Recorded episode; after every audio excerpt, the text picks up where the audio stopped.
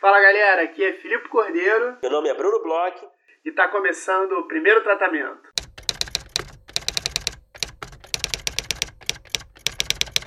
Fala Brunão, tudo bem? Fala Filipe, tudo bem com o senhor? Tudo, tudo bem. É, temos um episódio diferente hoje, temos um episódio é, que a galera deve estar se perguntando aí mais ou menos o que, que é, né, Bruno? Exatamente, temos um episódio diferenciado, alternativo. Eu acho que quem viu é, os posts nas nossas redes deve ter se perguntado que porra é essa, né?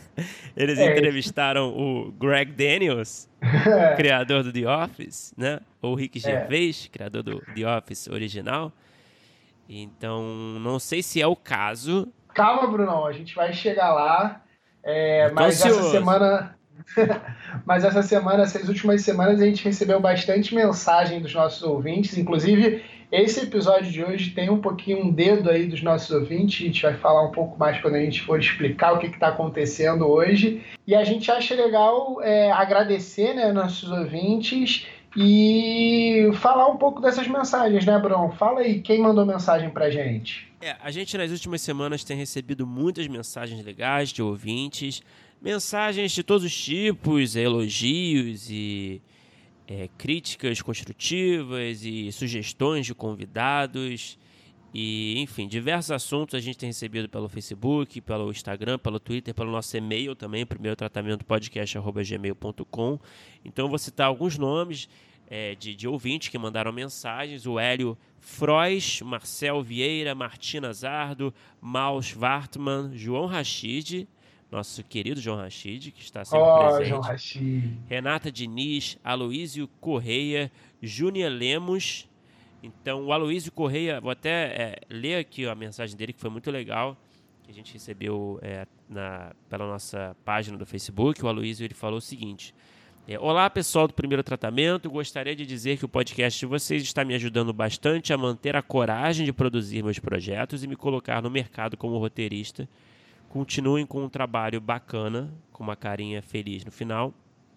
Então, obrigado pela mensagem, Luiz. A gente fica feliz de receber esse feedback. A gente está colaborando de alguma forma com a sua carreira, com, os seus, com as suas motivações. A gente fica muito feliz e a gente queria agradecer a todo mundo que tem mandado mensagens. A gente é, a gente tem recebido muitas indicações de roteiristas para a gente entrevistar no programa, o que é uma coisa muito legal. A gente sempre pediu e a gente está recebendo, a gente agradece muito. Então já estamos atualizando nossa listinha de gente para a gente correr atrás. Estamos correndo atrás, a gente recebeu ótimas indicações, estamos correndo atrás. Exatamente, a gente não vamos ignorar, mas é claro, aquela coisa de sempre, né? Não, não, não é fácil, não é exatamente fácil sempre, né? A gente né, tem, tem uma série de questões aí, às vezes a gente não, não consegue é, o, o, contato do, do roteirista, ou às vezes o roteirista tem problema de agenda. Então tem uma questão logística aí que nem sempre é possível, mas a gente vai correr atrás e agradece pelas sugestões. É isso mesmo, e entrem em contato com a gente, o Bruno falou aí, todas as nossas redes sociais, é, Twitter, Instagram, Facebook, tudo primeiro tratamento você consegue encontrar a gente. No e-mail, que eu vou repetir aqui para frisar, primeiro tratamento podcast.gmail.com e a gente mostra para vocês como que a gente escuta, a gente tenta. Desde o ano passado a gente recebeu uma mensagem para fazer um formato diferente. Bruno, depois eu vou até pedir para você ler a mensagem aqui, que ela já explica mais ou menos o que, que a gente vai fazer no formato.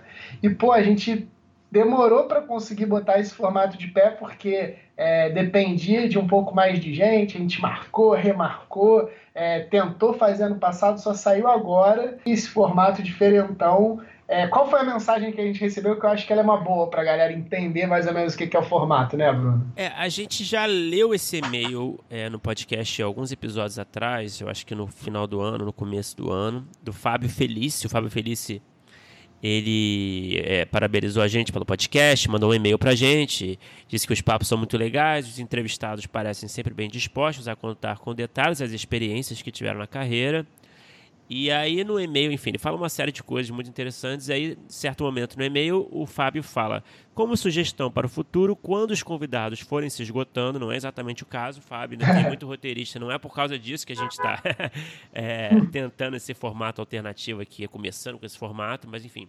Sugiro episódios que analisem a fundo roteiros de filmes e séries, destrinchando protagonistas, arcos, conflitos, etc. Então, essa foi a ideia que o Fábio é, passou para a gente nesse e-mail.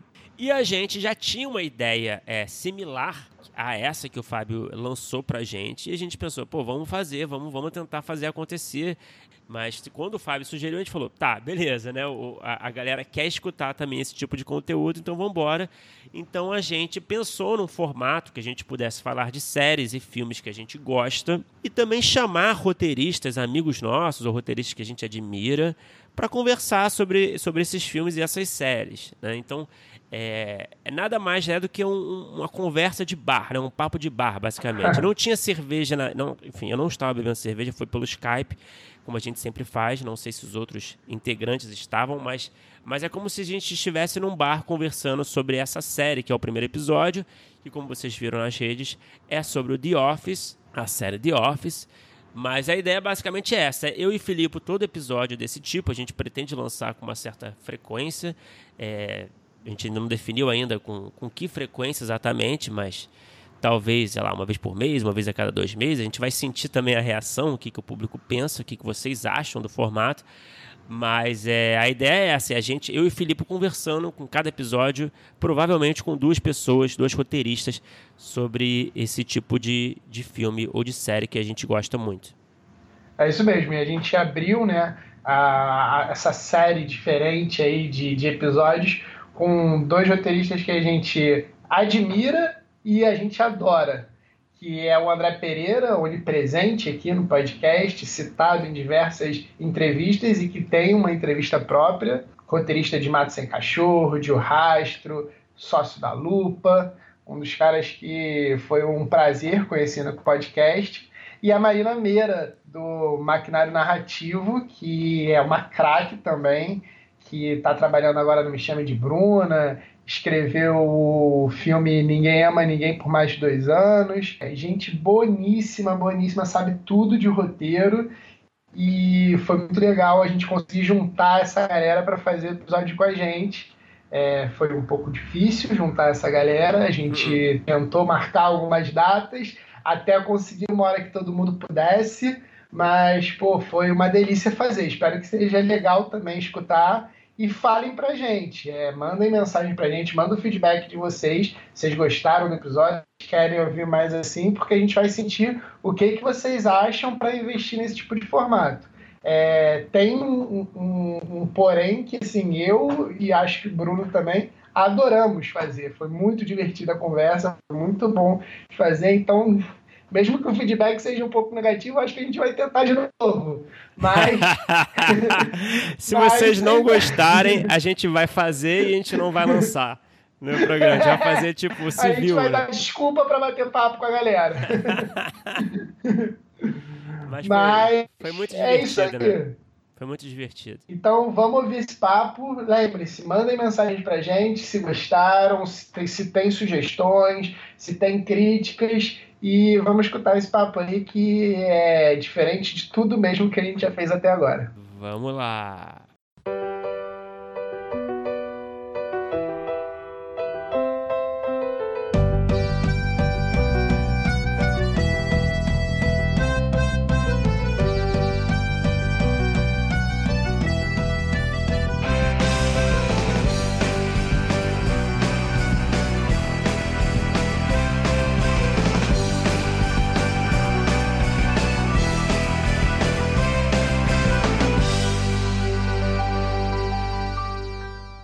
André Marina, muito obrigado por estarem com a gente. Uma honra ter vocês aqui conosco para falar de The Office, que é uma série que todos nós gostamos, todos nós somos roteiristas e nós temos um carinho por essa série. E aí eu queria começar a conversa com a seguinte pergunta sobre o piloto do The Office, né? Por onde começou? falando do The Office americano aqui no caso, mas claro que a gente está aberto também a, a, falar do inglês, porque sempre a gente vai vir o inglês na conversa, né? Porque vai vir essa comparação, é natural. Mas, falando principalmente do americano, do piloto do The Office americano, vocês acham, vocês consideram o piloto bom? Vocês gostaram quando vocês assistiram? Fez jus à qualidade da série? Ficou devendo? Foi o suficiente para conquistar vocês como público? Eu, bom, antes de tudo, muito legal estar aqui com vocês. É demais, adorei o convite. E piloto. Eu acho o seguinte, eu acho que o piloto ainda está muito agarrado a tudo que o britânico construiu, então eu ainda sinto uma, uma tentativa de independência ali frustrada, que depois se acerta, depois acha seu caminho, mas no piloto, especialmente eu sinto isso, assim, eles sentem devendo ainda ao formato e a, a, linguagem da, da versão britânica, e daí isso me incomoda um pouco no piloto. Apesar de eu achar um bom piloto, acho que ele cumpre a função dele como piloto, estabelece bem o universo, mas eu acho que não à toa é um dos episódios menos ranqueado, assim, um dos, assim, acho que ali entre os 20 piores ranqueados da série, porque realmente, se você pega a série inteira e começa a assistir os episódios e volta para o piloto, você sente que ele não entrega tudo que ele poderia entregar. Ainda assim, eu acho que ele cumpre a função, especialmente do universo. Dos personagens, talvez nem tanto, eu acho que eles ainda estão rasos nesse primeiro episódio. E, obviamente, 30 minutos ali, tudo muito curtinho, pela uhum. própria dinâmica da, da série do Tom. Mas o, o, universo se cumpre. O universo eu me sinto contemplado, assim, de entender como vai funcionar, o formato, como eles vão apresentar, como eles vão trabalhar os cortes a dinâmica, a edição, enfim, acho que isso está muito bem estabelecido no piloto. É, para mim é, é, engraçado, assim, é, é, sempre difícil discutir, né, como você falou, acho que o The Office americano, do inglês, é, e eu acho que para mim a maior dificuldade foi porque né, quando eu vi o piloto do americano, eu, eu adorava a série inglesa, eu tinha visto a série inglesa inteira. É, e aí aquele piloto eu acho muito problemático, assim, eu acho né, é, ele é uma tentativa de fazer o roteiro quase igual o do, né, o do o inglês original. E o Michael Scott não é o David Brent. E eu acho que isso foi uma coisa que eles só acertaram para mim a partir da segunda temporada. É, porque o, o, piloto ele sofre com. É, tem piadas repetidas no inglês, as situações são praticamente iguais. É, só que realmente o, o, a maneira como o próprio Steve Carell está no papel, né? É, que ele, ele tem essa coisa de um, um, um chefe sem noção, mas ele também é, é, ele, não, ele não é exatamente como o David Brent era, que era uma coisa de é, né, que é mentiroso, que é né, mais maldoso, que tem uma coisa mais ofensiva, assim, ele é um outro personagem. Uhum. E foi engraçado, porque eu estava vendo uma entrevista, né, a gente estava conversando sobre tudo isso há pouco tempo, e eu estava vendo uma entrevista do Michael Schur outro dia num podcast, é, que era o I Think You're Interesting, e ele falando que o, quando o Greg Daniels estava desenvolvendo a versão americana, é, que, que, uma das coisas que aconteceu naqueles seis primeiros episódios é que eles ficaram realmente muito presos ao inglês e que isso acabou prejudicando a série, assim, e porque a série não funcionou. E é, foi só entre a primeira e a segunda temporada que eles conseguiram muito, porque os executivos adoravam a série inglesa e queriam dar uma chance para a série, que quando o Steve Carell fez o saiu Virgem de 40 anos entre uma temporada e outra, é que eles perceberam que eles tinham que trazer um pouco a coisa do Steve Carell, que é não, uma pessoa mais simpática, mais amorosa para dentro do personagem. E aí, para mim, quando eu olho de volta, eu, eu voltei para ver o piloto do americano, eu, eu acho que não, nem combina mais com a série, né? Não sei se vocês acham isso, assim.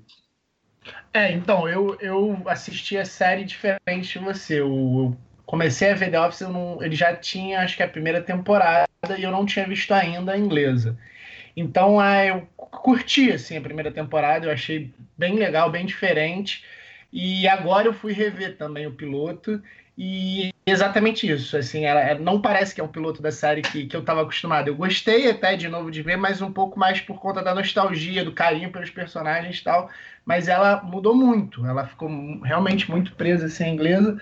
Só que eu, eu acho que tem uma certa qualidade dentro disso. Eu acho que, por exemplo, se fosse uma série que ela tivesse sido pensada totalmente por um primeiro momento pro, pro Steve Carell, o cara do vídeo de 40 anos, talvez esse personagem não fosse ser tão legal, talvez ele fosse ser muito é, gente boa demais. Ela, ela acaba ela se encontrando ali na frente, mas ele, ele precisa, o Michael Scott precisa de um certo grau que é, aí na americana não é tão de maldade, é um pouco de sem noção, que talvez não tivesse se não fosse essa marra aí com a inglesa. Talvez, assim, é, a, a, grande mágica tenha sido separar um pouco, mas deixar um, um ladinho, assim, quase perverso nele, sabe? Uhum. Não, e, e, eu acho que tem, é, quando ele repete, quando o Michael faz coisas que o David Brandt faz no, no piloto do inglês, principalmente para mim é, a demissão da Pam né, no, no americano, uhum. que é a uhum. demissão da Dawn no, no inglês, é, cara, para mim não funciona assim, porque é, o, o, inglês é justamente o sentimento, né? Tipo, a, ela fala logo depois, tipo, you're a sad little man. Tipo assim, é, é, ele define muito bem quem é o David Brent e como ele é uma pessoa né, horrível, na verdade, é, que está tentando, sei lá, ele está tentando impressionar e ele está tentando quase é, é, ter, ter, uma ideia de que ele está fazendo aquele documentário, né, tipo, deixando aquela equipe de documentário de filmar, porque ele quer ser, quer ser cool, quer ele ser é rockstar, né? É, tem uma coisa de pop é exatamente, ele, quer, ele, ele, fala toda hora, né, ele se demite depois, porque ele fala que ele quer ser, né, quer tra trabalhar com entretenimento, ele acaba virando músico e tal, e o Michael é outra coisa, né? O Michael é um, ele é uma criança gigante, assim, tipo, é. que é sem noção, é, mas que, né, que é impulsivo e faz muita merda, mas ao mesmo tempo é, é, o que ele quer é que aquelas pessoas meio aprovem ele, né? Ele quer que, é. que as pessoas é, gostem. Essa piada em especial não funciona mesmo no americano. É, fica horrível, né, no americano, assim. Marina ia falar alguma coisa? Desculpa. Não, não, eu só concordei com a definição do, do americano pelo André, e daí é isso, né? Ele só queria ter amigos. É, eu acho que é diferente mesmo, as intenções dos personagens são diferentes. Que a gente podia aproveitar e, e, entrar mais em detalhes, assim, na, nessa comparação entre o Michael Scott e o David Brent. Porque já, já mas, mas você não vai falar a sua opinião, Bruno? ah, posso falar. você vai começar a fugir já do, voltando aí. tópico. É... Eu tava hosting a questão. Não, então, eu concordo com todos vocês, logicamente. Eu acho que o inglês ele tem ele estabelece um, um, uma estrutura do primeiro episódio uma estrutura de história de universo que o americano chupa totalmente no piloto. Porém na época por exemplo eu achei bem esquisito o piloto tanto que não me atraiu muito. Eu acabei só gostando mesmo de The Office na segunda temporada que acredito, acredito que vocês todos. Uhum. mas é, eu reassisti o piloto americano para conversar com vocês aqui achando que, é, pô, que merda, esse piloto era muito fraco. Pior que eu até que eu gostei, claro que eu sinto a estranheza. mas eu fiquei vendo assim, fiquei rindo das coisas, falando, nossa, não é tão ruim quanto eu imaginei. Então, mas eu não sei a que se deve isso. Eu não sei se é uma questão minha, mas eu entendo que a última cena é super esquisita e o personagem do Michael Scott você vê que era um outro cara, né? Mas eu não sei se o tempo, sei lá, não sei se é questão nostálgica também que o Filipe trouxe aí, né? Que ajuda também às é, vezes, sei lá. É, talvez, talvez voltando para aquilo, pensando no, nos personagens que vem depois, né? Como é, era diferente. Talvez eu vi assim, já conquistado, né? Um devoto, né? Sei lá. Mas... É, porque é curioso, até, é. é. falando ainda do piloto, é, é curioso porque o americano, na verdade, ele é mais curto, né? Em geral, os Sim. episódios americanos são todos 23 e o, o, o, inglês é 30. Só que eu, eu realmente sinto que o, o, americano tem um problema de ritmo muito maior naquele piloto do que o inglês. E, e eu acho que tem. Eu sempre pensei isso, assim, e eu, eu fui rever. Eu acho que tem uns momentos ali, principalmente com o Ryan, né? Chegando para uhum. trabalhar como tempo e tal, que eu, eu sinto na montagem que eles tiveram que mudar bastante coisa para o piloto funcionar. Assim. Eu não sei também, né, levando em consideração que, que é, um, que é um, uma série para TV aberta americana, né, NBC e tal. Então, e é super esquisito para isso. Né? Tinha um tempo no versão inglesa, não lembro agora. Que nem o Ryan? Tinha, tinha. Tinha, tinha, tinha né, uma versão do Ryan também. Né? piloto tem. É. É. Mas falando dos personagens, então, já que a gente tinha entrado nesse assunto, é, que, que vocês. A gente já apontou algumas diferenças, né? O, o, David Brent era mais o popstar, né? Esse cara vaidoso, né? Um cara que, que tinha uma obsessão por ser famoso, né? E o Michael Scott era esse cara mais humano, mais carente, talvez, né? Um cara que uhum. queria ser, ser querido, né? É, quais são as semelhanças que vocês encontram assim nesse, nesse perfil desses protagonistas assim? E quem seria o gerente da empresa de papel de vocês?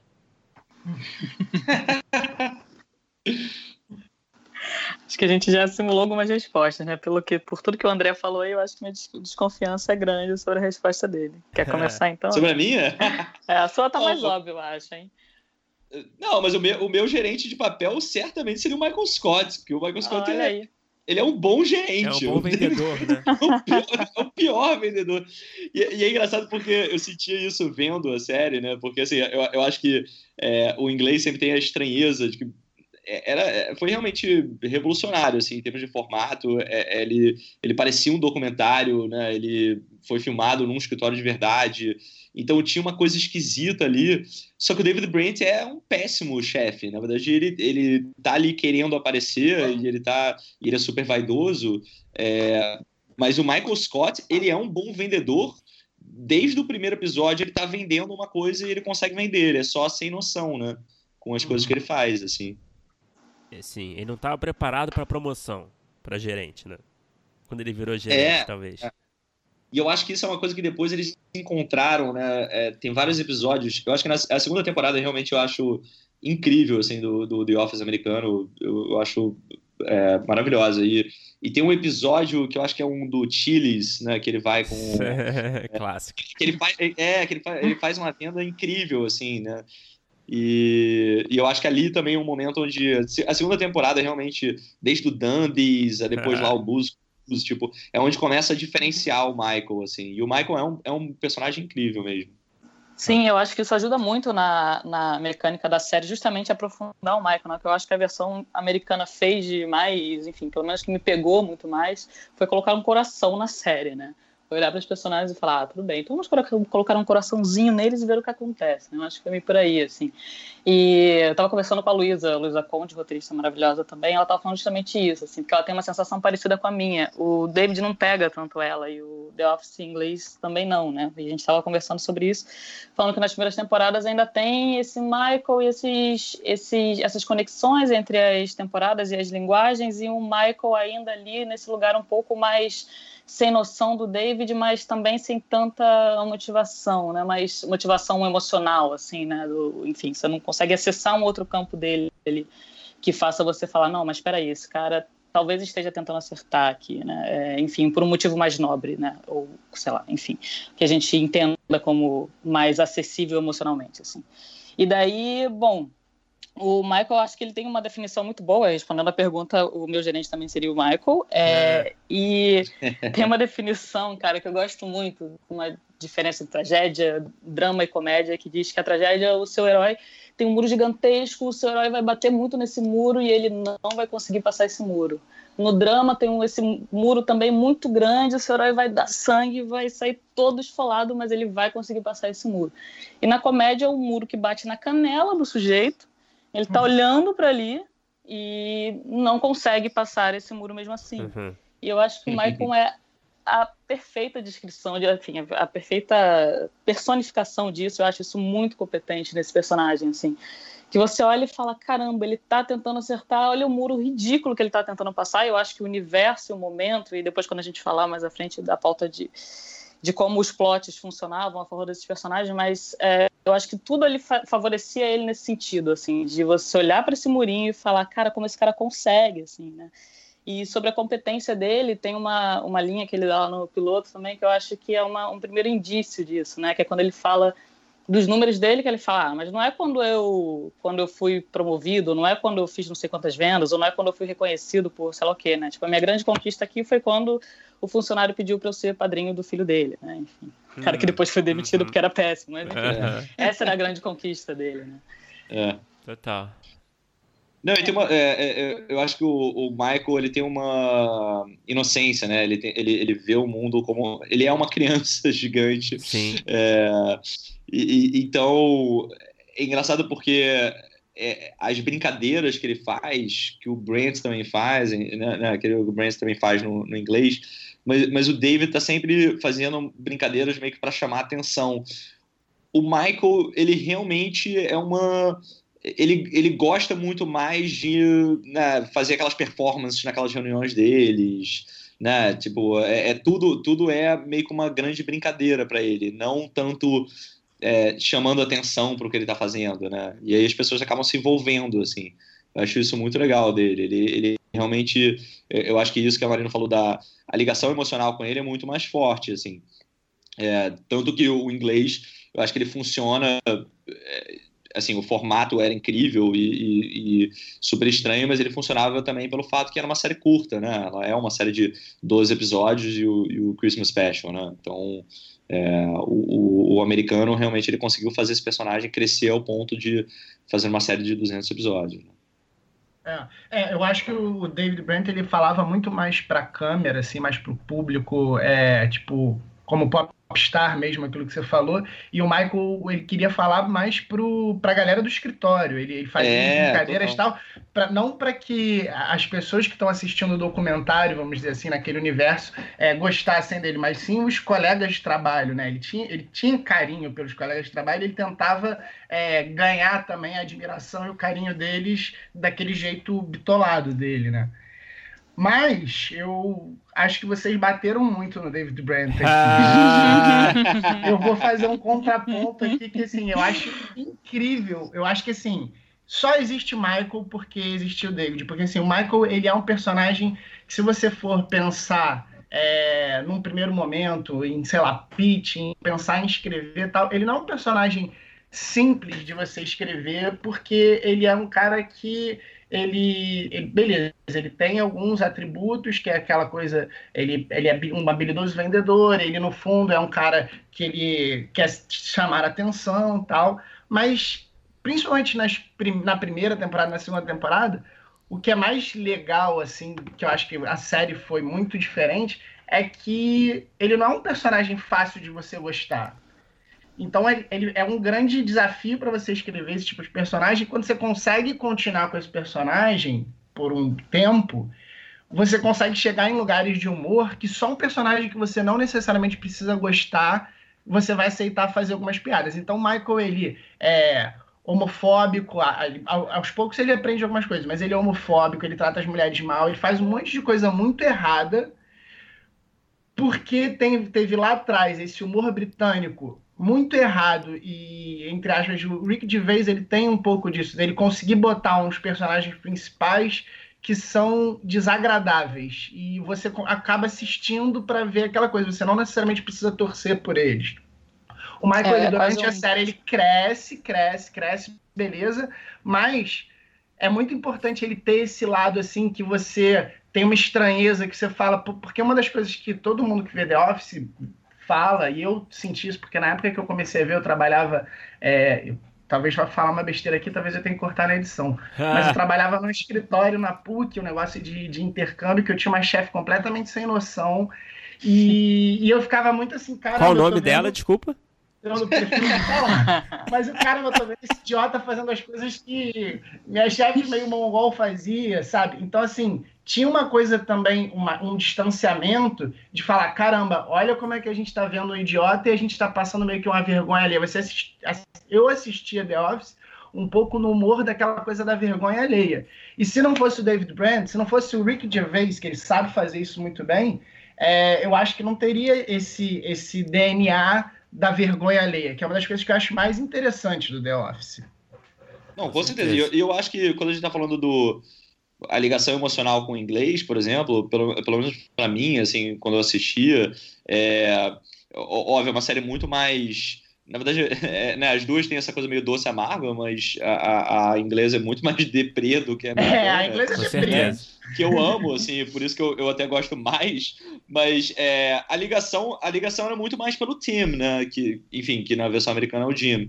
Mas é, o, o, o, David Brent, é, você não consegue você não consegue desviar o olhar, assim, ele é, é. você, você, quer ver aquilo, mas é tipo vergonha alheia é muito maior do que o Michael para mim, assim. É, eu ia aproveitar que você, você falou que você prefere o inglês, né? É, eu ia fazer uma pergunta que me surgiu agora. Vocês acham que essa coisa de conexão emocional que o, o americano criou com seus personagens, com o Michael Scott principalmente, vocês acham que você gostar do americano ou do inglês é, diz muito sobre quem você é?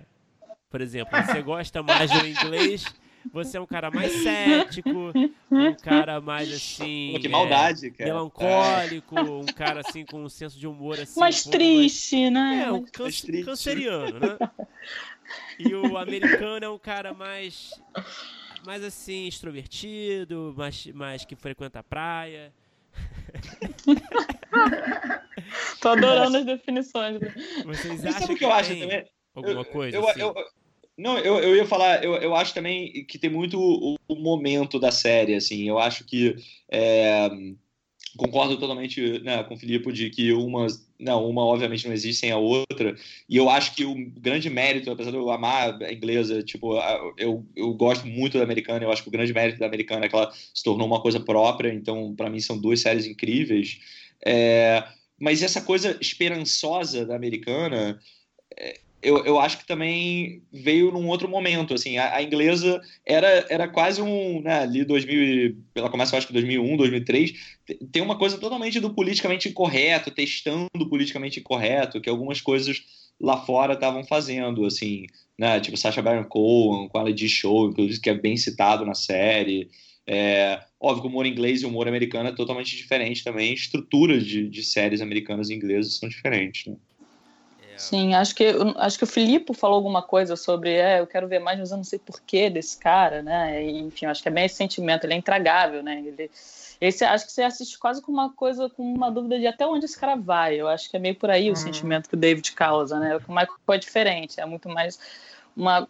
um- enfim, você é um espectador ali do que ele pode fazer, mas sabendo, entendendo quais seriam as consequências também para ele, porque você sabe que ele também vai ter essas consequências, as consequências também vão afetar ele. Então acho que são dois, como o André falou, conseguiram ser duas séries e dois personagens muito diferentes, assim, diferentes. Eu eu tô com o Felipe, eu comecei a assistir primeiro a versão americana para depois ir para para inglesa, então acho que tem uma coisa afetiva também aí. é, de você olhar o personagem com outro olhar e tal, mas eu consigo também ver dessa forma diferente e entender que os dois têm seus grandes méritos assim separadamente. Não, e tem uma coisa muito legal da, da americana, desse Michael e dessa esperança, que é, é também a relação dele com as outras pessoas no escritório, né? Assim, e principalmente eu acho que né, nisso que a Marina falou do coração da série, pra mim, vem muito, sei lá, o Michael com a Pam, sabe? Ou relações que ele tem com personagens ali, que o David é, é uma, é uma coisa totalmente diferente, assim, eu, eu realmente eu amo o Gareth, e entre americana e inglesa, eu prefiro o Gareth do que, o- do que o Dwight, É particularmente. mesmo? É mesmo? Cara, eu adoro o Garrett, eu adorava o Garrett. Curioso, cara. Eu acho que isso diz muito sobre você. eu acho que diz muito sobre. Não, mas sabe, sabe por quê? Porque eu acho que o, o, o Dwight, é, isso também foi, talvez, com certeza, é, o fato de eu ter visto a inglesa primeiro me causou uma estranheza maior quando vi o americano, o piloto.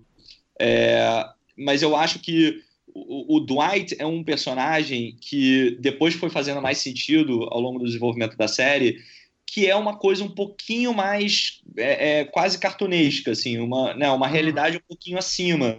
E eu acho que depois, quando entrou o Andy, é, quando eles começam a explorar as outras pessoas ali, né, tipo a Phyllis, o Kevin, é, e até depois, quando começa a entrar mais o Daryl e o, e o pessoal do, do armazém, a, a, série americana, por mais que ela é meio né, documental e para ser um pouco realista, ela, é- ela é acima né, da realidade, enquanto a série inglesa tem uma coisa um pouco mais crua, né? Tipo, os personagens em volta normalmente são bem normais, assim. É, ele é bem menos caricato, bem menos exagerado mesmo. É, uma, uma pergunta aqui. A gente já sabe que o André prefere a inglesa muito, pelo visto. Mas E aqui odeia tem mais americana. alguém que prefira a inglesa? Marina, não, eu tô na americana. Eu tô, é, não, meu, meu coração, meu coração se conectou com o coração da americana, gente. No fim das Ah. contas, eu sou uma, uma dessas que Hollywood conseguiu me jogar ali naquela máquina. E, enfim, eu- aquele, aquele fundo Bruno, triste no também é final. É Olha, isso. eu diria, eu admiro muito inglês, tá certo? Eu já comecei assim, né? Falando Uhum. assim. E Mas eu acho que sozinho? a longo prazo, até pela duração também, né? Em Hollywood gosta de muitas temporadas, gosta de, de fazer 100 episódios, né? Pra conseguir lá o. Como é que eles chamam? De. Syndication. Syndication rights e tal. Então, é, essa, acho que essa, a, a, longa duração favorece também uma conexão maior, né? Eu acho que você compartilha mais essas experiências e, enfim, você segue mais esses personagens. Então, por isso, eu diria que o americano é meu favorito, apesar de admirar muito o inglês. Filipe prefere o qual? O americano?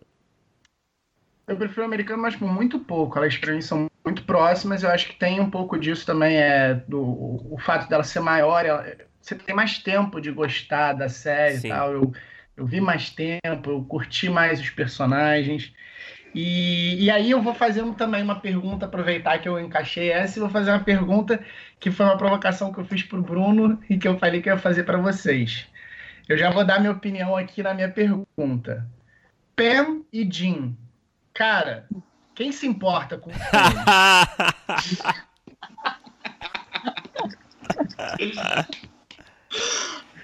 Eu me importo. Olha, Felipe, é.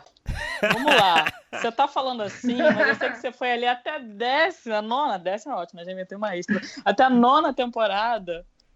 Sim, secretamente em seu coração para ver esse lindo casal. Mas peraí, vamos entender. Por que, que você não se importa? Desculpa, Marina, é, termina. Pode terminar. Não, não, vamos lá. Eu também quero entender mais. Aí depois a gente desenvolve. Tá, então, Felipe, por que, que eu, eu, já começo dizendo importa? o seguinte: para mim, a melhor namorada do Jim é a Karen, tá? Pra mim, aquela temporada é a melhor para mim em termos amorosos pro, pro Jim eu, eu não, não desgosto do casal, mas eu acho que é um casal que você, não, eu pelo menos, eu não me importava tanto. Eu acompanhava ali aquela, aquela coisinha meio melosa ali, é um casal fofinho, bonitinho. Tem uma coisa talvez de ser é, um casal meio sem risco, eu acho. É, a gente sabe tudo que vai acontecer ali. Parece um casal de malhação. Essa que é a verdade para mim. E para mim não tem problema, porque eu acho que o principal deles dois é eles serem aquelas pessoas mais normais e que conversam mais com o público. E aí eles têm aquela coisa entre eles, então você tem uma, aquela coisa do coração da série tal. Mas eu acho que o relacionamento deles mesmo, para mim, é muito é fraco. É porque não passou, não sei se você, eu não sei se você tá, eu não sei se esse é o motivo, né, mas me parece. Eu acho na minha sensação que não teve muito muita crise, muito conflito no relacionamento. A princípio, eles, né, ela namorava lá o cara do depósito e tal. Mas, eu, enfim, eu não, eu não lembro agora de todas as é, temporadas. A grande crise, mas... eles repetem do, do, do, do, do inglês, né? É, é, depois, fica uma coisa que eles superam isso e eles tentam ir colocando alguns obstáculos, uma coisa aqui, outra ali, mas a gente vê que é muito esticar um elástico, que a gente sabe o que, que vai acontecer ali. Eu não, eu não, eu confesso que eu não é que eu não goste, mas é que eu acho que assim, dos casais de série todos, é um dos casais que assim menos me é, me deixa torcendo, você prefere me o deixa Russell chateado. Rachel, né? Russell Rachel, né, que você prefere? não. Eu não sou tão fã de Friends assim, mas é, é, é, é mas é um casal que não me emociona. É um casal não, que eu gosto, tá? Mas não me emociona. Mas posso fazer um comentário defendendo a inglesa? Ah.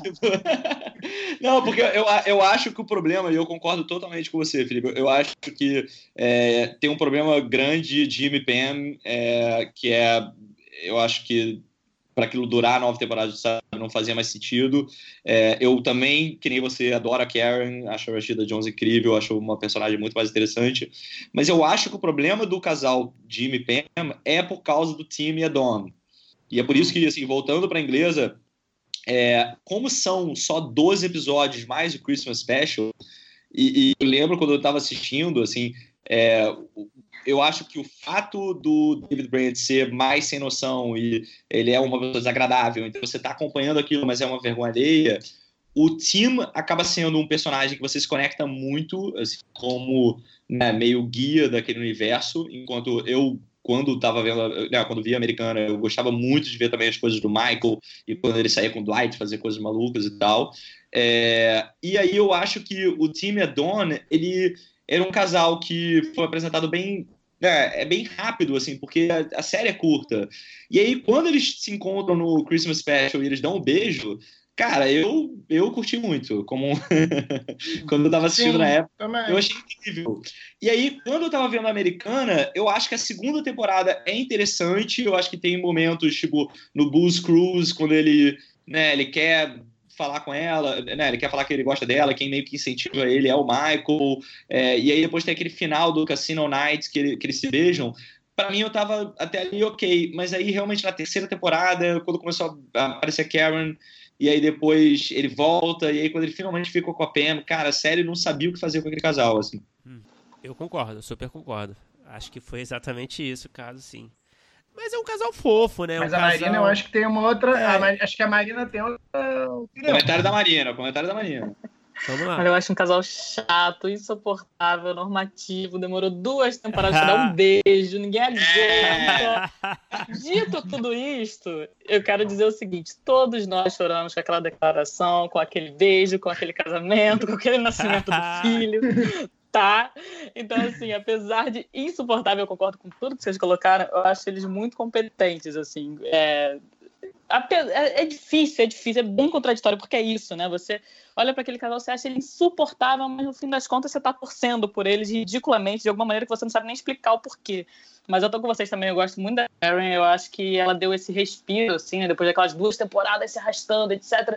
Chega na terceira, ok, tem um novo universo, de ter outras coisas, vamos aqui explorar um pouquinho mais cada um desses personagens separadamente. Eles não nasceram aqui dentro desse universo é, enfim, maravilhoso da, da Disney, né, de príncipe e princesa, vamos entender também quais são os outros sentimentos ao redor deles e tal, e daí eu acho que expande mais dá um respiro maior. Mas eu sinto que também tem essa dificuldade de, quando eles retomam de segurar até a nona, é bem difícil de você aturar esse lindo casalzinho por mais cinco temporadas, né, seis temporadas. Mas o, o consenso... Em termos de relacionamento na série, não relacionamento amoroso, mas em termos de relacionamento entre personagens, eu acho a relação da Pan, da Pen com o, o Michael muito mais interessante do que a dela com o Jim. Concordo, totalmente. Sim, mas tem uma coisa dentro disso que o André estava falando sobre quem é esse cúmplice nosso na série, né? Quem é esse guia, de, de que olhar que a gente está seguindo. O Jim e o Tim fazem esse papel, né? De, beleza, a gente uhum. olha, quando a câmera para neles, eles dão aquela olhada para a câmera e você fala, hum, essa leitura aqui. Então, tem alguém concordando comigo sobre esses absurdos que estão acontecendo, né? E a dinâmica entre o Jim e a Pen fazia com que vocês olhassem para esses dois personagens e falassem, hum, acho que vocês têm a mesma visão sobre esse universo. Talvez vocês funcionem, né? Então acho que isso foi bem construído, assim, a, a Pen fazia esse papel de olhar para o Dini e aí ele não olhava só para a câmera, ela tinha também essa jogada com a Pen para para mostrar para a gente que tinha, tinha alguém com a gente, eles eram cúmplices da gente, mas eles também eram cúmplices entre si, então não isolava nenhum dos dois personagens ali. O consenso, mas eu então, acho que perdeu é... o gás total, assim. Né? Peraí, então só para a gente entender o consenso. Gostamos do casal e do desenvolvimento desse casal ou reprovamos? Reprovamos, mas choramos com todas as cenas. Tá, então temos uma resposta complexa, então. o pior é que é verdade. Eu que, que provoquei, eu tenho que concordar. Certo. André, eu não sei não, porque ele é time, enfim. É, eu sou do time do time Dono. É. tem, tem, um, tem um episódio do inglês que é o é, que é o do Charity, que é, que é, logo no final da segunda temporada, acho que é o quinto dos seis, e que tem um momento que o, que o time ia se declarar para Don, e, e, a maneira como eles fazem, né, que é bem, tipo, crua, ele tá dando uma entrevista, ele levanta, ele sai com o microfone, ele vai falar com ela, e aí ele tira o microfone, você não vê o que eles estão falando, e a série fica em silêncio, assim, fica mudo, uhum. uma, é, uma série de TV de comédia, cara, eu, eu, realmente me importava com aquele casal, assim. E eu acho que o americano, é, eu acho interessante, eu entendo a cumplicidade deles, eu gosto, eu também torci em vários momentos, mas eu acho que perde o gás total e tem um momento que eu já não aguentava mais aquele casal. Assim. Porque é muito doido também, né? Você tem aí, sei lá, 10 temporadas, 9 temporadas, e você segurar esse, é muito tempo, é muita temporada. Essa, é, essa dinâmica desse casal e, e, sem parecer também uma novelinha também, de termina, volta, termina, volta. É difícil também, né? 200 episódios, né? É. 188, eu estudei hoje para fazer oh. episódio. Quantos? 188. 188? Isso, 188 Cacete. episódios da série americana. A 200. Bom, é, personagens secundários. Falando agora do, do, do André, peço desculpas, mas falando do Office americano.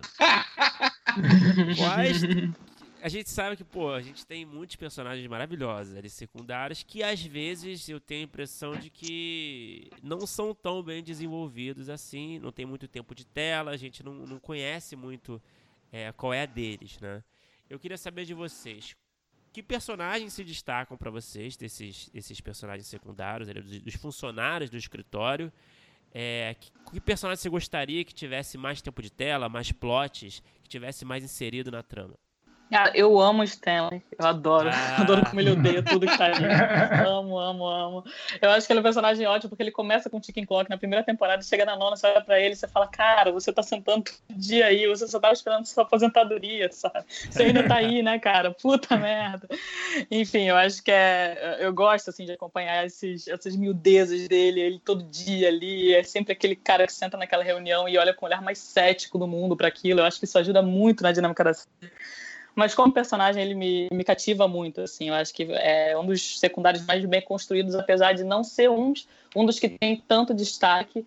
Eu ainda assim acho que ele é. Você consegue entender exatamente aquele cara, você consegue exatamente associar ele, você com certeza conhece algum Stanley, sabe? Tipo, e acho, eu acho que eles conseguem dar dois lados para ele também. Eu adoro o episódio que ele leva a filha pro episódio, pro ah, escritório. Isso é maravilhoso. Adoro, é, muito bom, é. Ah, eu adoro quando ele faz a bonequinha lá no final, né, para filhos. Então, é, enfim, eu acho que eles conseguem construir um cara cético que tá ali muito obrigado e, e, que não suporta mais nada daquilo, mas que tem ali também as motivações e as conexões dele que fazem você, enfim, acompanhar e acreditar muito que ele existe.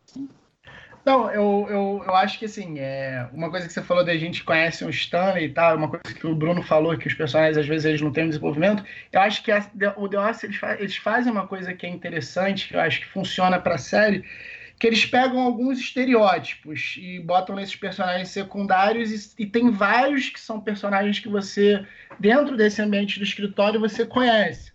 Então tem o Stanley, que é esse quase funcionário público, tem o gay, tem o pela saco, tem aquela que é mais velha que é prestativa para tudo, mas é mala, que é a Phyllis, tem a louca dos gatos, tem a que é, é fala só de sacanagem, é alcoólatra, alcoólatra e tem o meu favorito, que é o Creed, que é o ah, mais. Nossa, adorava!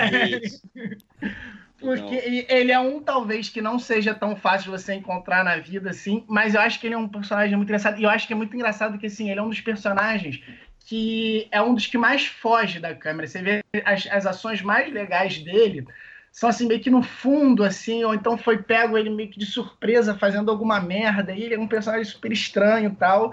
É... e ele é meu favorito, mas ele foge um pouco disso. Ele talvez seja o mais com menos história, mas todas as vezes que eu via, eu chorava de rir, eu torcia para aparecer alguma coisa dele.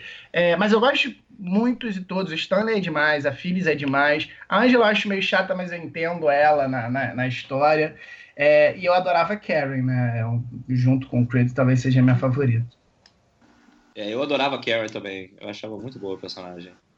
Mas o, o personagem também que eu gostava desses pequenos, eu, eu concordo totalmente com o Filipe, assim, eu, eu, eu, gostava desses momentos do Creed, sabe? Tipo, o Stanley é incrível, é, e tem uma coisa que eu adoro também, é a maneira como o Michael odeia o Toby, sabe? a relação deles é maravilhosa, assim.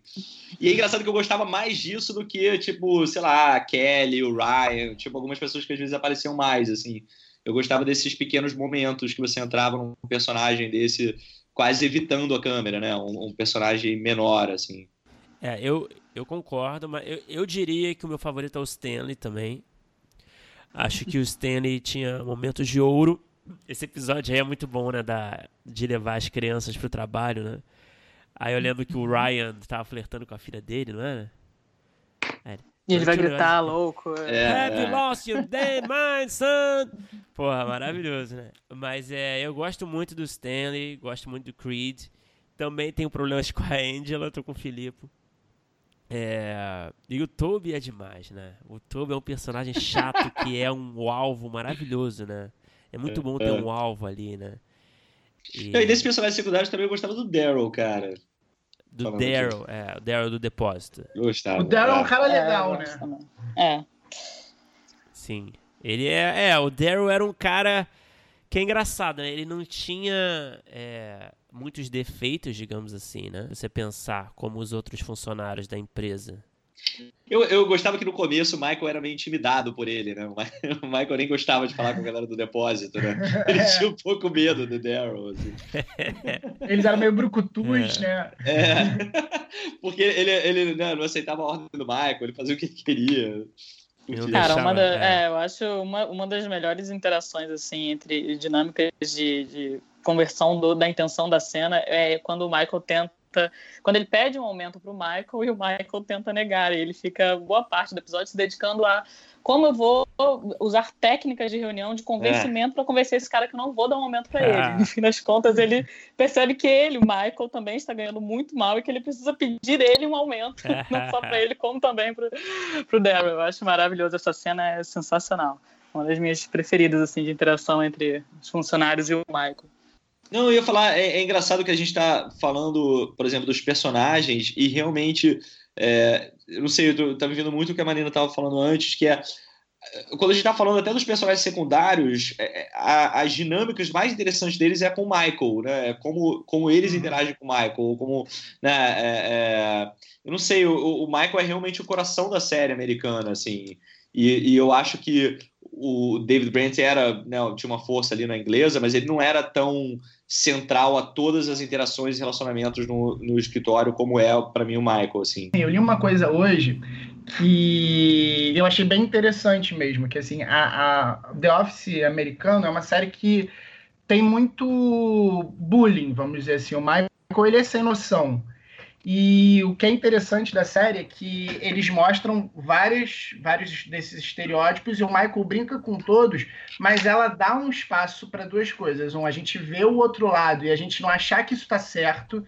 Então, tipo, o Michael é, fazia piada com o Oscar lá, o mexicano gay, assim, e você, você não ria porque você estava praticando bullying. Você ria da estranheza, você entendia que o, o, o, Michael estava sendo é, babaca, mas ele também não era mal, ele também gostava do Oscar. A única pessoa que ele odiava mesmo era o Toby, e isso era hilário de qualquer forma. E a série ela, ela tem muito isso dos contrapontos. Então, assim, to, todas as, as é, é, características meio que negativas desses personagens secundários eram coisas que eram constantemente apontadas, principalmente pelo Michael. Só que não de uma forma tão pesada. E acabava funcionando. É uma coisa que, que, que, a série fez muito bem, muito diferente, assim, de conseguir acertar. Porque às vezes é um ponto ali bem inseguro de você brincar com certas coisas e como brincar com certas é, coisas. Eu, vamos trazer esse assunto, então. Vamos entrar mais nesse assunto que a gente tinha separado para falar sobre isso, né? Do politicamente incorreto na série a gente tem vários plots ali, seja esse plot que o Felipe citou lá da caça às bruxas gay, né? Do, uhum. Na terceira temporada, se eu não me engano, do, do Oscar. Você tem um episódio lá que o Michael sofre um acidente, ele queima o pé na churrasqueira. E aí, o George Foreman Grill. George Foreman Grill. e aí ele começa que a dar é uma palestra. É por uma mulher, né? Ah, é? é. E aí a, ele dá uma palestra sobre deficientes, se comparando a deficientes, só porque ele tá com o pé machucado, né? Enfim. São só alguns exemplos, tem muitos outros. E aí o Filipe começou bem, eu acho que tem, tem, eu acho que é por esse lado também, né? O Michael, ele sempre ele trazia um assunto de forma muito ignorante, né? Principalmente ali na, na conference room, ali nas, nas salas de reunião.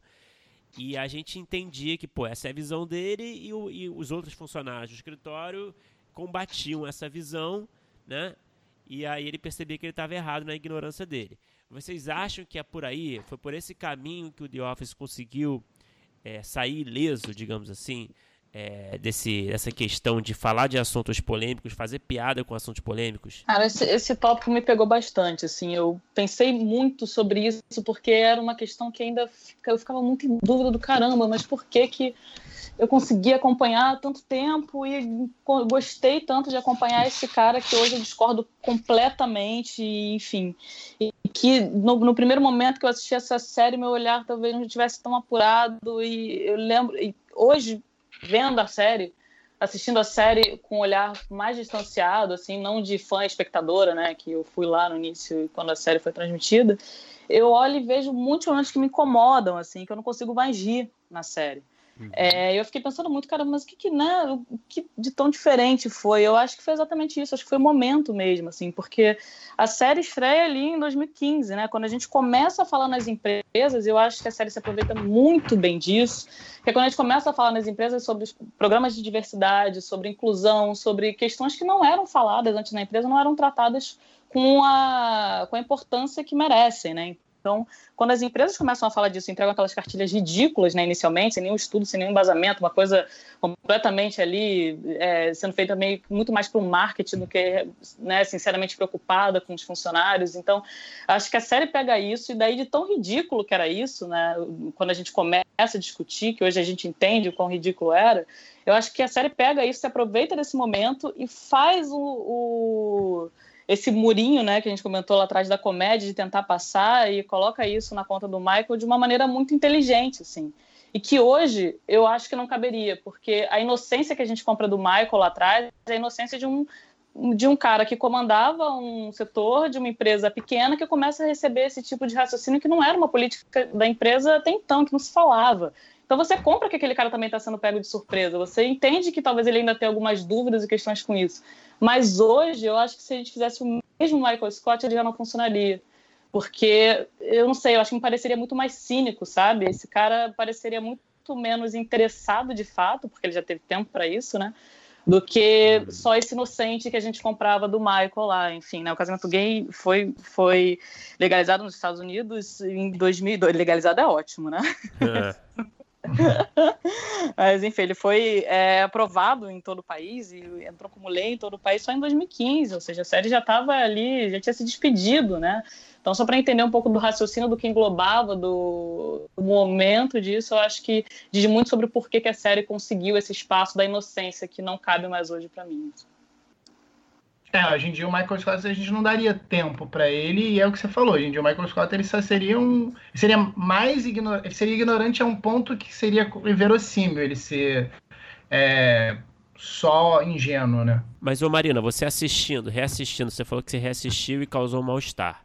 Você acha que envelheceu mal por essas questões que você falou? Você consegue rir hoje? Olha, eu consigo rir hoje ainda, sim. Consigo completamente acessar. Isso tudo que eu falei se mantém, assim. Realmente acho muito competente. Eu gosto muito da série. Fui uma fã, então, né? Obviamente carrego isso e olho para a série como realmente um dos maiores sucessos, as coisas mais legais, assim. Foi a primeira comédia que me fez é, ter a sensação de riso e de choro no mesmo episódio. Isso foi muito novo para mim como espectadora. Então, eu completamente reconheço isso e acho que isso ainda funciona muito bem.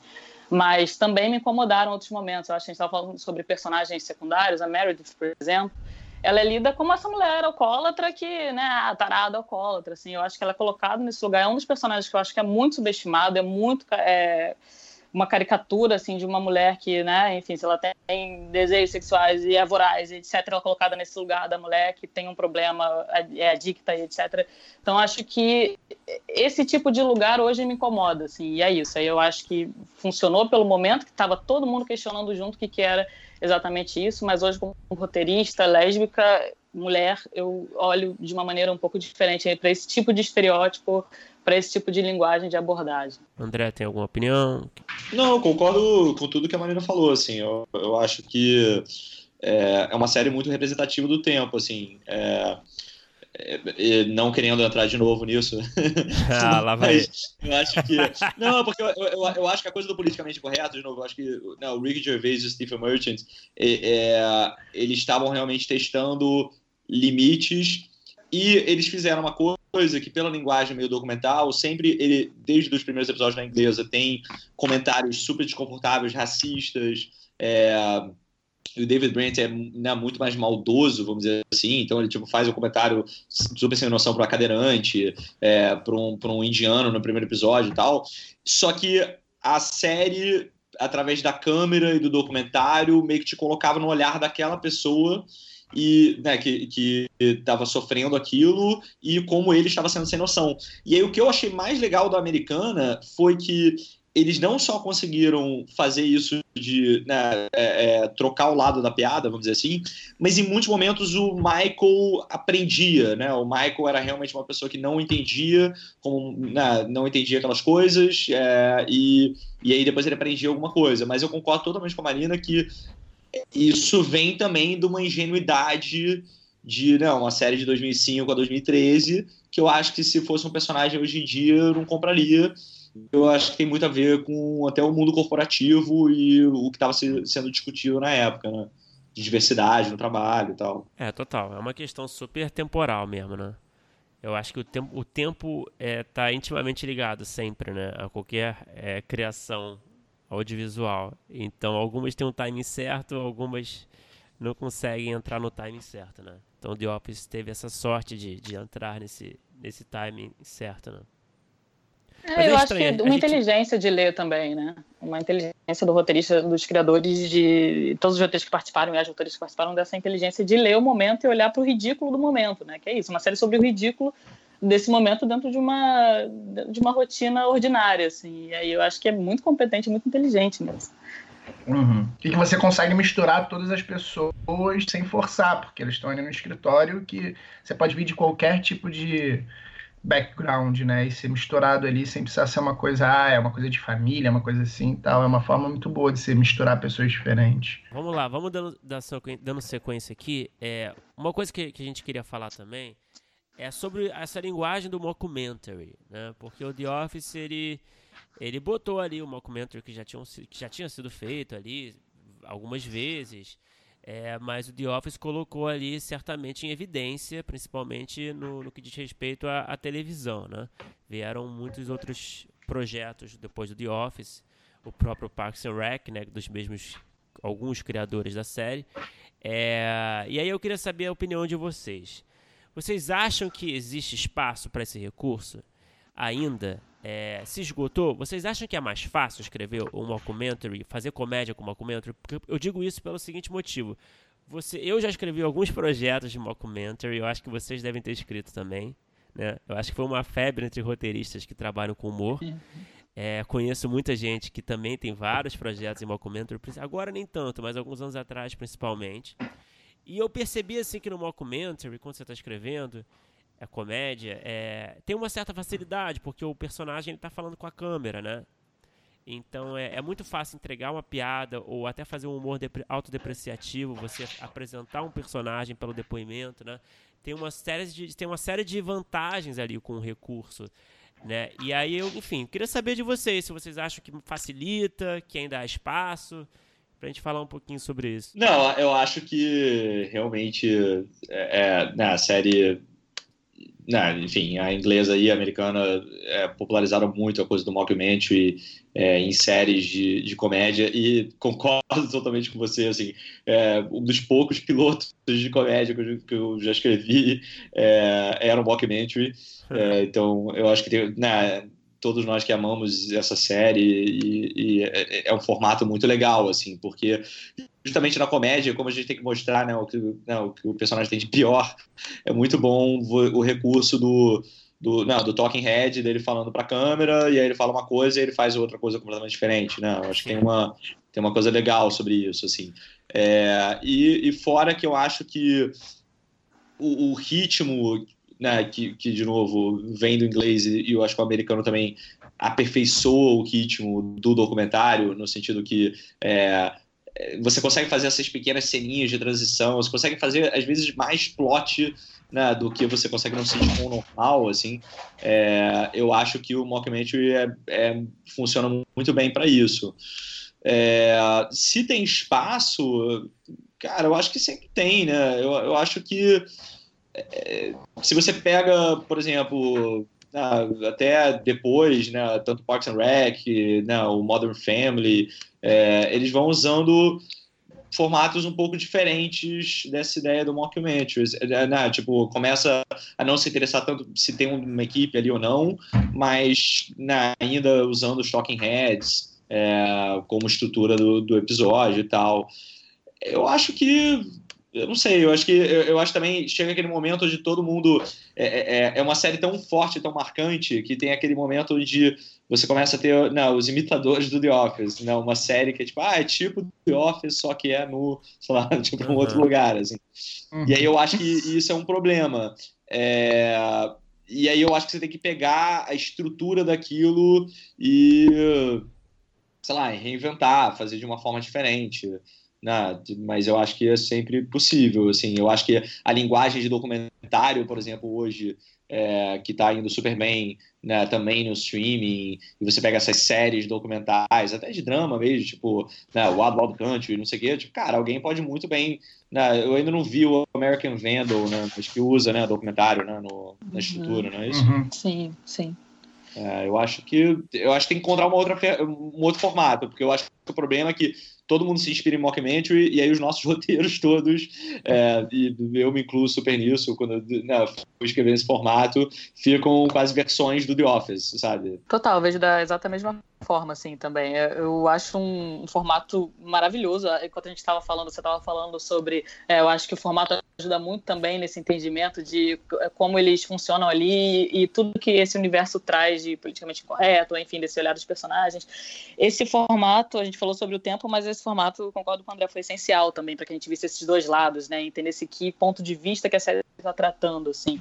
Então, acho que ajuda muito nisso e essa coisa dos novos formatos dentro desse formato, o Venom, por exemplo, que já tem uma equipezinha e daí essa equipe pega e pode pegar em qualquer ambiente, qualquer lugar, não necessariamente, né, um um personagem sentado falando para a câmera parado, então é mais livre. Já o Modern Family trabalha com isso, só que sem essa, essa necessidade de explicar, essa necessidade didática, né? Como The Office veio veio da frente disso tudo, ele sentiu essa necessidade maior de explicar o formato, que não existe mais essa necessidade, eu concordo com o André também. É, e daí, especialmente sobre o contraste das cenas que você consegue. Né? Você consegue mostrar uma ação e cortar para o personagem falando exatamente o oposto da intenção daquela ação. E assim é muito mais fácil de fazer comédia de fato, né? Então eu acho que é tentador por isso, porque é muito é muito fácil mesmo, a palavra é essa, né? Muito fácil, é, obviamente que não é mais conveniente, né? não é obrigada, Bruno. Acho que é mais conveniente, assim. Eu acho que te ajuda, é uma ferramenta que te ajuda, assim, a estabelecer esse ponto de vista, né? Então, é, acho que é bom nesse sentido, esse formato. Eu acho que ele continua sendo funcional por isso. E acho que ele pega também essa coisa que tem todo o Delphi pega essa coisa que todo escritório tem, que é a, o small talk, né, que é a conversinha do café, e coloca dentro desse formato. Então, tudo que o que, você poderia falar sobre aquele seu colega de trabalho que você não vai falar na frente dele foi para esse espaço do, da frente do, da frente da câmera e do personagem sozinho com a câmera, o que é, é muito positivo para a série.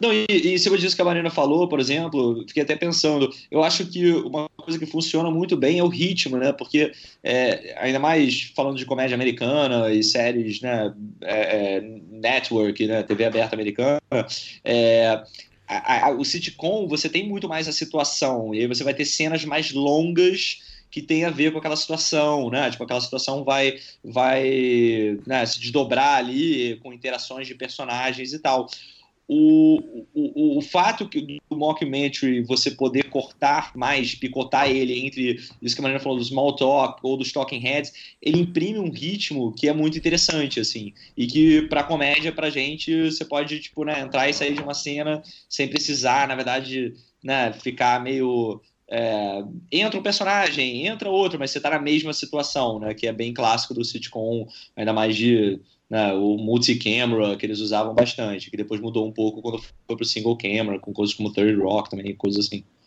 Uhum. Sim, acho que até o número de cenas, né? O piloto tem 39 cenas contando com os Talking Heads, então é isso da dinâmica do ritmo, né? Tem muito mais corte, é, mais... É. é. eu acho que o The Office ele, ele, ele usa muito bem o mockumentary, melhor do que quase todas as outras, porque eu acho que o que eu acho mais legal do mockumentary é quando sabem usar bem assim a câmera. O Office ele tem uma, uma coisa que os personagens eles têm relações muito, muito diferentes em relação à câmera. Então tem alguns que eles são é, muito verdadeiros no, durante é, as interações entre eles e eles vão falar a mesma coisa quando está no momento do talking head. É, tem outros que são completamente falsos, tem outros que olham para a câmera como o Jim e tal. Acho que eles, eles souberam usar isso muito bem. Por exemplo, Mother Family, eu não acho que eles usam muito bem. Eu não gosto muito. Eu, eu acho que, assim, muitos outros não, não usam tão bem quanto The Office para mim, porque é, é uma coisa meio que importante já que você tem. Uhum. E, e, é engraçado que é uma coisa que veio meio que do terror. O André tá aqui, acho que ele vai saber falar mais que qualquer outro, mas antigamente tinha, sei lá, teve aquele Holocausto Canibal, depois, sei lá, a Bruxa de Blair foi uma coisa que é. voltou a popularizar, veio do terror e foi meio que abraçado pela comédia, né? E aí hoje em dia tem umas coisas que estão começando. Eu gosto muito daquele What You Do in the Shadow, é uma das, das coisas que eu ah, mais assim, recente né? que eu vi. Mas eles, eles mudam muito, assim, eles fazem um filme de gênero meio misturando. Na verdade, não tem nem tanto terror, mas é, um, é uma brincadeira com filmes de terror e tal. Mas eu, eu confesso que eu acho que é um formato que está um pouco desgastado, muito talvez por conta do Office, porque eu acho que usar essa câmera com o brilhantismo que o The Office usou, eu não, não consigo achar uma outra série que use é. igual. Essa coisa do Creed não querer aparecer na câmera, é, do, do Michael falar uma coisa para a câmera e outra coisa para um personagem, do Jim olhar todo. Eles usam todos os. Todos não, né? Porque talvez alguém vai chegar, espero que alguém chegue e consiga é, trazer um novo respiro, um novo olhar. Mas eles usam de uma forma muito interessante e de vários ângulos diferentes. Não é só essa coisa do Talking Head, situação, Sim. Talking Head, situação. É, também muito como as pessoas se relacionam com isso aí que está acontecendo, né? Isso eu acho muito bem feito, muito interessante. É, teve também o This Spinal Tap, né? Que foi uma comédia. É, Spinal Tap é maravilhoso. Dos anos 80, né? Também. É, do Bob Reiner. É. Que eu acho que o The Office bebeu muito na, nessa fonte também, né? O inglês. É, e, tudo do Christopher Guest, né? Sim, Todos os filmes do Christopher Guest. Falar isso também, né? Dog, é, o Best in Show e tal, Sim. é bem esse universo. Mas eu concordo com o Filipe também, que, por exemplo, Modern Family, a gente não está falando sobre Modern Family aqui, mas, mas eu acho super gratuito o Mockumentary, por exemplo, no, no, no Modern Family. Eu não consigo entender muito. É, se tivesse, se não tivesse, para mim não assim, eu não acho que é necessário. Eu acho que no The Office está enraizado junto à premissa né, da, da série, né? Eu acho que me incomoda um pouco também. É, o Felipe trouxe uma coisa legal que é esse olhar da, da câmera para cada personagem, né? Então, é, de acordo com o perfil ou do, do comportamento de cada personagem, aquela câmera vai documentar de um jeito. Isso é incrível, eu concordo com você, Felipe. É, eu acho que veio de uma experimentação, mas eu acho que sempre pode ter uma nova experimentação no formato, sabe? Eu acho que, óbvio, já tinham tido vários mockumentaries e tal, mas, por exemplo, o, o The Office inglês, é, que, que, trouxe muito essa coisa, tipo, a câmera voyeurística, né? A câmera corre atrás, ou uma pessoa pode apontar e a câmera vai atrás, né? Tipo, que são uhum. os recursos que depois o americano incorporou. Você pega, era uma época que você tinha séries como Peep Show, né? Que é uma série toda em, toda em ponto de vista. Super, Sabe, que é super errada, super... Eu é... descobri recentemente, inclusive. Então eu, eu acho que eu acho que nessa experimentação de linguagem você sempre vai encontrar uma coisa diferente, cara. Bom, é, vamos lá então. Episódio favorito. Quem quer falar primeiro? Qual é o seu episódio favorito e por quê? Bruno, é qual o seu episódio favorito? Agora é sua vez de começar. A, a gente pode cortar também essa, essa, essa, esse assunto. Não, não agora eu quero, eu quero ouvir lá, o seu, eu quero ouvir o seu. Não, o meu, eu separei um episódio, com certeza. É... é do inglês ou do americano? Não, ai, se quiser falar do inglês, você fala. fala e a gente corta. Não, assim, falar do americano, é, o, eu assim, claro que tem a segunda temporada para mim é, é, a minha favorita, né? É, eu acho que tem episódio brilhante. Agora tem um que eu separei que me marcou muito na época, porque eu acho que foge um pouco do padrão da série, talvez você esteja na lista de vocês também, não sei. Mas é um eu da já quarta. Sei qual é, hein? Qual é, Felipe? Vai lá, chuta. Ah, não, eu acho que não. Acho Por quê? Faz o chute aí. Eu achei que você ia falar o primeiro do Dundies. Não, eu gosto muito desse também, mas não é esse não. Não, foi um episódio da quarta temporada, o Dinner Party. É o jantar ah, na casa do Maio. Todo mundo trouxe mesmo, é isso? Foi? Foi isso?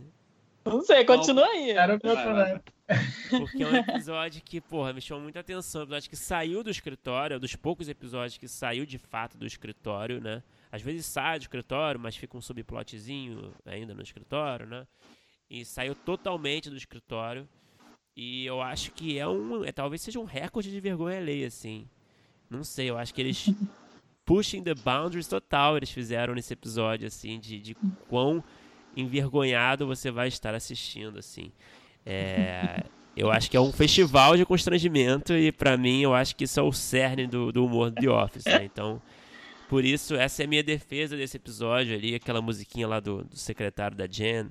É, música do secretário? Aquela, aquela... Conte-me mais, bro. But one night! Sabe, lembra dessa música? You made everything. Eu acho que demais, esses momentos maravilhosos. Vocês não Adoro essa lembravam? Vocês não lembravam dessa Amo, música? amo, amo. Mas enfim, eu queria saber o de vocês, por favor. Cara, você me ferrou, porque eu tinha separado do Party também. Pô, Eu acho esse. E eu acho que esse episódio muda também um pouco. É, é meio que quase que um episódio de virada pro relacionamento que a gente tem com o Michael. Assim, é um primeiro episódio de que é, toda a estranheza do episódio é em cima dele, no episódio inteiro, né? Não é tipo o que ele vai causando de estranheza nos outros. Ele sofre muito nesse episódio. Eu gosto muito desse episódio também. Porque é muito louco se você pensar, né? Qual é a, qual é a, a sinopse do episódio? O que, que acontece se eu tiver que explicar ali um argumentozinho do episódio, né? É o Michael e a Jen caindo na porrada com convidados. Basicamente é isso, né? É, e, e o Michael ele tenta, ele, ele convida porque ele quer impressionar as pessoas, né? Ele quer impressionar o Jen, eh, a, a Penny e o Jim. E, e dá tudo errado, né? Sim, sim, sim. Mas é muito simples. É, e a Penny e o Jim até então simples, né? fugiam, né? Oi, desculpa. Ah, Eles até então fugiam, né? Esse é o dia que eles não conseguem escapar, que eles estão enclausurados. É, tanto que no começo do Michael episódio. e o jantar. Isso, o Michael inventa que todo mundo tem que trabalhar até tarde e tal, né? Todo mundo fica puto e tal, né? E aí na hora ele finge que tem uma ligação. Não, eles não vão trabalhar até tarde, somos funcionários. ele livra todo mundo da hora extra e aí agora eles não tem, que- né, não tem nada marcado, né? E aí ele chama eles pra jantar. Mas todos Bom, estamos, vocês- todos estamos nesse episódio? Não. É, não. vocês acabaram. Poxa. Não. O André, o André, o André vai trazer um da inglesa. Traz o gente. da inglesa, André. Não, poderia Pô, trazer da inglesa. gente, não, mas eu vou manter. eu vou Episódio manter de na Natal. americana. Não, da inglesa é o episódio de Natal, com certeza. Mas, o- mas o, na- mantendo na americana, eu acho que, cara, pra mim, é, eu acho que talvez seja um episódio especial pra mim. O, né, o Felipe até mencionou. É o The Dumbies, assim.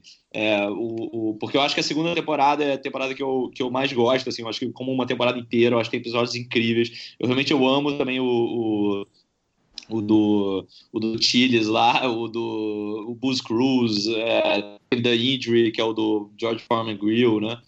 Mas eu acho que o, o The Dumbies, e justamente vindo da primeira temporada, que eu acho bem irregular, eu acho que é quando eles encontraram o Michael, sabe? E, e tudo que acontece ali, que eles estão, né, tipo, tem, tem a premiação, e essa coisa que a Marina falou, meio do bittersweet, né, de que você consegue, tipo, rir chorar, né, né, é, que, ela, que ela é engraçada, ela é emocionante. Eu acho que, cara, eu acho que é, um é o primeiro episódio, assim, que, que é o DNA da série, do que é o, o, o The Office americano. E pra mim, é por isso que eu gosto mais. assim. Vou fazer só uma observação sobre essa rodada de melhores episódios, fazer um link com o início da nossa conversa. Quando a gente falou sobre ah, que versão vocês preferem, e nós três fomos de americana e o André foi de inglesa, a gente escolhe o episódio que é mais constrangedor Ah. de todo, mais dramático da série, mais Eu- triste. A gente escolhe ele, e o André escolhe a coisa fofa do é o reconhecimento afetivo. Valorizando seus empregados, né? É.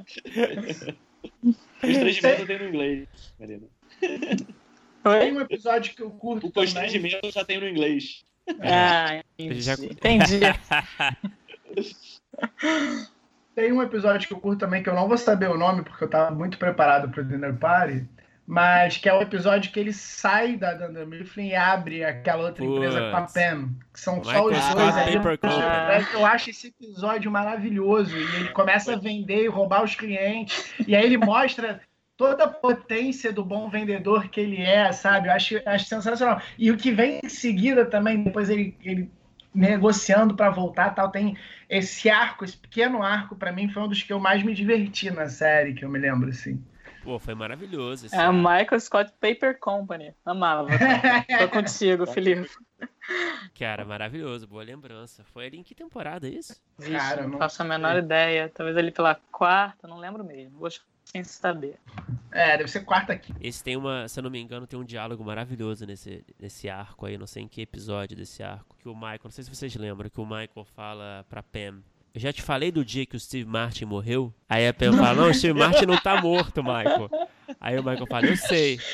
Mas eu sempre pensei que esse seria o pior dia da minha vida. E eu tava errado. Hoje é o pior dia. Maravilhoso. Pô, maravilhoso. É, e agora, para a gente ir para o nosso último ponto. É legado de The Office. Vocês acham que The Office é, tá no Hall of Fame das séries de comédia? É, se, se está, é, tá entre as favoritonas, assim, top 5, top 3, sei lá. E ela teria caído alguns degraus desde o término, que a gente já conversou um pouco, né? E qual o legado da série? Acho que a gente também conversou um pouco, e aí, se, se vocês quiserem falar, a gente pode misturar um pouco nesse ponto. É, eu acho que é interessante que tem um ponto ali onde o Michael Scott sai e a série dá uma patinada. Então, talvez até se ela sobreviveu, já que a gente falou um pouco sobre isso, é, principalmente o que a Marina apresentou para a gente, talvez a gente possa falar um pouco sobre esse momento, essa, esse momento meio esquisito que teve aí quando o Michael saiu e se ela é a série favorita, o, o, o tudo, né? Os, os, nove temporadas, se vocês acham que ela mantém um, um certo nível, o que, que vocês acham agora, pós The Office, em termos de legado? Olha, sobre o legado eu posso responder com uma notícia que saiu ontem, que hoje Eita. eu vendo sobre a série e tal, pesquisando pro nosso que é a seguinte: o homem salvou a vida de uma mulher fazendo os ensinamentos de uma das cenas da série do The Office. Então, assim, ele fez aquele aquele a compressão do peito e tal, né, ah, né, pra, pra, pra, salvar o ritmo do Bidis. Maravilhoso. Esse eu é acho que é indiscutível que essa série atingiu as pessoas de uma maneira muito profunda. Ah, maravilhoso. Ah, eu, eu acho que né, a, a série, tanto a versão americana quanto a versão inglesa, é, não, não, porque eu, eu acho que é difícil mesmo, falando de formato, né? Tipo, eu acho que elas são muito ligadas é, eu acho que em termos de impacto, assim, é, é gigantesco, porque eu acho que é, né, mudou muita coisa, assim, eu acho que levou mais, foi justamente numa época que né, a NBC estava fazendo também o do The Rock, que eu amo, é, e, e né, os Estados Unidos, as séries de comédia americanas começaram a sair um pouco do formato do sitcom, multicamera, é, começaram a misturar mais de você é, não saber direito o que é para você sentir, né? Sair um pouco da risada enlatada é, e, e, ir para uma coisa esquisita que você não sabe se é para rir, se é para chorar. É, então, eu acho que tem um impacto muito grande, assim. Você eu, acha... eu, eu acho que é uma série... Fala, tipo... Mas é uma das suas séries favoritas de humor? É a série favorita de humor? Se é a minha série favorita de humor? É... Ai, eu tenho tanta dificuldade, cara. De...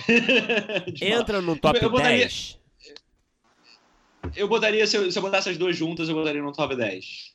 Uhum. Isso é. Isso Marina também? Também, sem dúvida. Tá no meu top 5. De top comédia. É de drama também, não. Foi uma das séries que eu realmente mais acompanhei, assim, mais, enfim, assisti de fanzoca mesmo, foi The Office. É. Mas eu, eu acho. A gente tá diminuindo o corte, tá no meu top 3. Mentira. Olha aí. De comédia ou geral de série? Não, comédia, comédia. Ah, tá. é. mas, mas, eu acho, eu acho que a série sofre um pouco por ser longa. Enfim, aí eu, eu, eu só entro no lado de. Né, eu, eu realmente acho que as séries americanas, principalmente comédia, elas, elas eram forçadas a ficar muito tempo, com muitos episódios, que é uma coisa que eu acho que está diminuindo um pouco agora. É, e eu acho que quando o Michael Scott saiu, quando o Steve Carell sai da série, a série deu uma patinada, assim. Eu acho que eu, eu tive dificuldade com a série. É, mas, você acha que ela, mas você acha que ela se reencontrou ou você acha que ali acabou? Cara, para mim ela acabou, assim. Eu, eu acho que, óbvio, é aquela coisa, a, a, série americana são tantos episódios, são tantos personagens, e, e eles têm esse, né, essa ligação emocional com o personagem que é tão bem construída, e eu acho que todos os atores ali, tudo é incrível, que você fica assistindo, você pode até entrar numa, né, é, assim, é agradável, mas eu acho que é uma série que ela não precisava continuar além daquilo, assim, eu acho que eu concordo totalmente com a Marina, ele é o coração da série, e eu acho que o que veio depois, ela não se encontrou totalmente não, assim, ela, ela continuou, né, uhum. mas eu acho que o que é a série The Office, e quando você lembra de um episódio de The Office, os episódios que a gente está falando aqui, eu acho que os melhores episódios são sempre, né, com o Michael no centro, é, provavelmente ali entre a segunda e a quinta temporada, sabe, é, é, eu acho que ali estava o coração da série. É, e, eu, e eu acho que é diferente, por exemplo, de uma série como Seinfeld, é, né, que durou muito tempo e teve um, né, um problema meio. Né, não ficou tão boa num momento ali na 7, 8, 9, sei lá, mas que os elementos ainda estavam lá. Então eles ainda, mesmo numa temporada que não era tão boa, conseguiram ter um episódio incrível, assim. Eu acho que o The Office sofreu muito com a saída do Michael, assim. É, eu Sim. concordo bastante. Eu, eu acho que ficou um vácuo de protagonismo muito esquisito, né? Que vocês consideram que alguém assumiu o protagonismo da série? Porque eles ficaram nessa de, de, de, de, de, entrevistar candidatos para substituir o Michael, só que nenhum deles eu acho que assumiu de fato o papel é. de protagonista. Aí ficou uma coisa meio no Jimmy, meio no Dwight. Só que é, é uma coisa meio bizarra, né? Assim, para a estrutura da série, para a dinâmica da série, né? Então eu acho que isso prejudicou bastante, assim. Eu acho que esse vácuo de, de protagonismo me incomodou muito. Não sei se... Sim, é, me incomoda concordo. muito também. Concordo, o, concordo, é, a série começa com uma proposta de multiprotagonismo, apesar de a gente começar pelo ponto de vista do Michael e ele ali sempre à frente de toda a comunicação visual da série, enfim, toda a venda da série é feita muito em cima dele também, desse personagem, do ator, óbvio, né, que carregou ali na primeira temporada como a estrela do, do show, etc. Mas é, também como esse personagem e até narrativamente era muito através do que o Michael, de como o Michael estava, do que o Michael sentia no momento do Michael que aquele escritório se organizava, né? Então, eu senti exatamente esse mesmo vácuo que o André sentiu. Também tive dificuldade de levar a série até o final. Isso foi quase um tipo, tá, então vamos pular aqui para esse último episódio onde o Michael reaparece. Enfim, de forma muito discreta. né? É, mas eu li que foi um pedido dele também, né? Não sei se isso procede, mas enfim, eu vi que o, o próprio ator pediu para que o Steve Carell pediu para que não fosse que ele não ganhasse o destaque mais do que o restante do elenco que ficou ali ao longo das últimas temporadas, né? Então, eu também me decepcionei, também esperava mais Michael no último episódio, Bruno. Mas eu acho hum. que, mas eu acho que tudo isso mas que a gente... eu, eu, eu fala, gosto fala. da última temporada. Eu, eu, eu acho que é, emocionalmente é uma temporada legal, porque assim, é, é uma temporada de fechamento. Eles, fe, eles, eles fazem uma coisa para ser fofo. Essas horas aí que você tem que chorar, eu acho que na última temporada, você sabendo que ia acabar tal, ela acaba funcionando meio que desligando, apagando as luzes, sabe? A última sair apaga a luz. Eu não acho que ela, a última temporada eu acho que ela consegue se acertar ali, não mais sendo The Office tão engraçada, não mais ela sendo essa série tão, sei lá, disruptiva em determinado momento, isso porque ela já tinha até deixado isso antes, mas eu acho que ela se encerra honesta, assim, se, se encerra de cabeça erguida. Eu, eu, eu curto a última temporada. Eu acho que ela fica com uma barriga esquisitíssima quando ele sai. Concordo com tudo que vocês falaram. É, realmente é, fica, fica sem cabeça, né? Uma galinha correndo sem cabeça. Mas a última temporada tem um, um, uma ligação afetiva. É, eu acho que eu acho que é, o clima é muito diferente porque a história se modifica, né? Não tem o, o que era o que era realmente encantador na série era muito em função do Michael. E aí vira uma na última temporada, por exemplo, eu estava reassistindo uns episódios para essa conversa da última temporada que são nada mais do que uma sitcom normal, assim, que não, meio inofensivo, assim, sei lá. Não tem o que era realmente interessante, que era, eu acho que era, claro que é muito interessante toda essa dinâmica do escritório e cotidiana dessas, dessas pessoas caricatas e tal, mas é o, o, o chefe equivocado é, e todo mundo tendo que lidar com isso é, era o que me atraía mais, né? apesar de ter umas questões, enfim, de, de o que seria incorreto ou não, né? Então eu acho que ficou uma sitcom genérica sei lá, essa foi a minha impressão. Eu acho que isso prejudica um pouco o legado, assim, na minha opinião também. Porque eu, eu entendo que o legado. Teve um legado grande, aí salvou vidas, como a Marina falou. E, e influenciou, pô, diversas séries e filmes, né? Então isso é um puta legado. Mas eu acho que, sei lá, quando eu penso no todo, é, me caiu uns degraus, assim, quando eu vou fazer um rankingzinho na minha cabeça, sabe? Ela tá no seu top. Não, tá no meu. Eu acho que tá ali no top 5 de comédia de série ainda. Mas fica ali, sai, entra, sai, entra. Mas, mas é, não sei, não, não, não tá muito fixa. E eu acho que justamente por conta da saída do Michael e no que aconteceu depois.